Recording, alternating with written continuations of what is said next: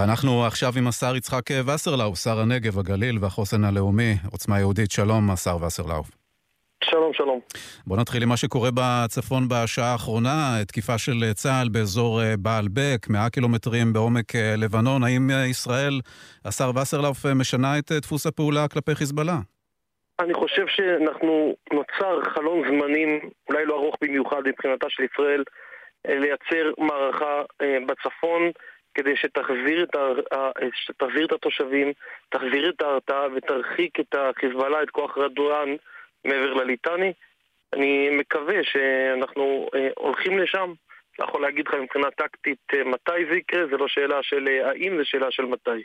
אתה שומע את הקושי של ראשי הרשויות ומצוי איתם גם בקשר שוטף, אנחנו גם שומעים לא מעט על הסיוע שהמשרד שלך מעניק לרשויות שם בימים האלה.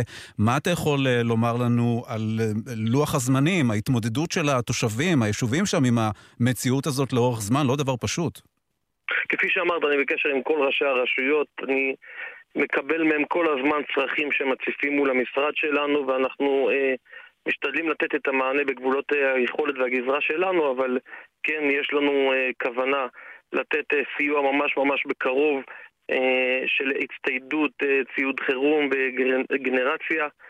על מנת אה, לספק את המענה ואת הצרכים. יש אה, פערים גדולים מאוד בעיקר בתחום אה, המיגון.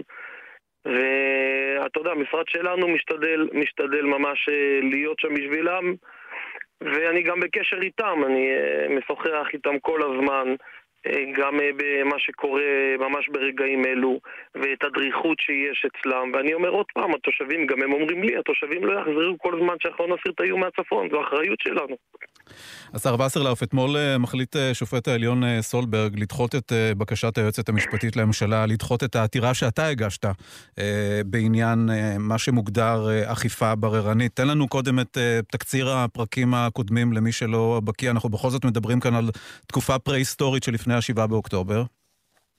כן, העתירה הוגשה לפני ה-7 באוקטובר והיא עסקה באכיפה בררנית שקיימת אה, בהפגנות, אה, מול הפגנות למשל של החרדים בירושלים אה, בסוגיית הרכבת הקלה ועבודות בשבת שהם חסמו צירים, לא צירים מרכזיים, שבילי עפר ש...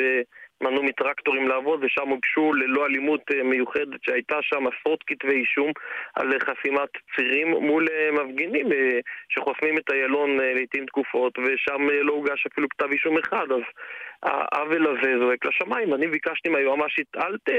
אני לא מבקש ממך להגיש כתבי אישום, אני גם לא מבקש להתערב לא בעבודת המשטרה ולא בעבודת הייעוץ המשפטי לממשלה. אני מבקש אכיפה שוויונית, אני מבקש לדעת מהם ההנחיות והקריטריונים להפגנה חוקית שלא מגישים אה, כלפי הכתבי אישום, ומה הקריטריונים ל... אה, הגשת כתבי אישום. למרות שהיועצת המשפטית לממשלה פירשה את העמדה הזאת שלך, השר וסרלאוף, כמי שמבקש להעמיד לדין יותר מוחים נגד הממשלה. זאת הייתה המטרה שלך, לפחות על פי היועמ"שית.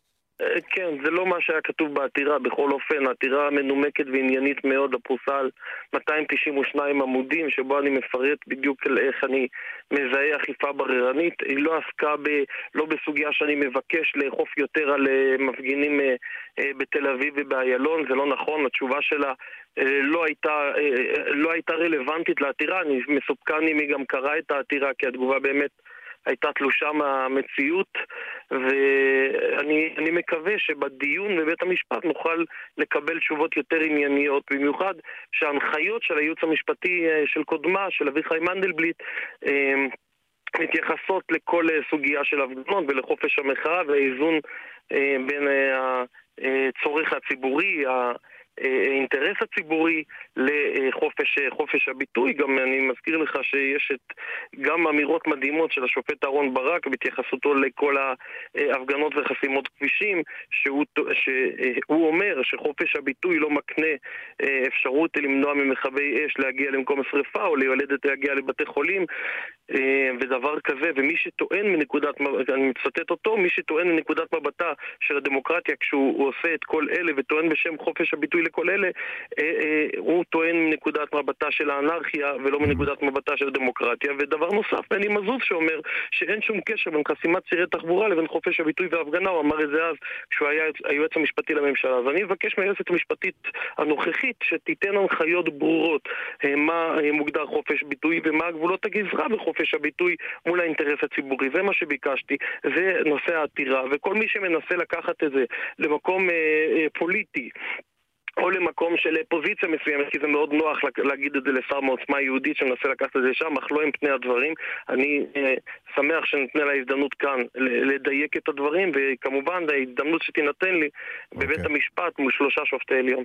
השר וסרלאוף, אני רוצה לשאול אותך לסיום, בהמשך לדיון בבג"ץ הבוקר בסוגיית הגיוס, ואני שואל אותך גם כבוגר של ישיבה גבוהה וגם כמי ששירת כלוחם אה, בחטיבת אה, גולני, מה צריך להיות הפתרון לגיוס חרדים? יש לדעתי שלושה דברים שהם עובדות. העובדה הראשונה שכולם צריכים לתרום. העובדה השנייה שמי שלא לומד תורה צריך לשרת, ויש הרבה כאלו. והעובדה השלישית היא שכשברגע שעושים קמפיין על הראש של החרדים, אז uh, מביא את התוצאה ההפוכה. אני, אפשר לאהוב את מה שאני אומר או לא לאהוב, אבל אלו הן העובדות. וראינו את זה ב-2014 כשיאיר לפיד uh, uh, uh, קידם את החוק הזה, אז ראינו שירדה אה, אה, אה, ירד כמות ההתגייסות של החרדים ומול התחזקות של הפלג הירושלמי. הדרך להביא לפתרון, אם אנחנו רוצים להיות חכמים ולא צודקים, זה לנהל, לעשות הכל בשיח ובהידברות. עם, עם ראשי המגזר החרדי, וגם אני אומר בעוד עוד מאמר מוסגר שהשר בן גביר בעצמו מקדם מהלך כזה בהתגייסות חרדים למשטרה, אבל כמובן הכל בשיח ובהידברות okay. אוקיי. מול הגורמים במגזר. השר יצחק וסרלאוף, אני מודה לך מאוד על השיחה הזאת, תודה רבה לך. תודה, תודה. והנה אנחנו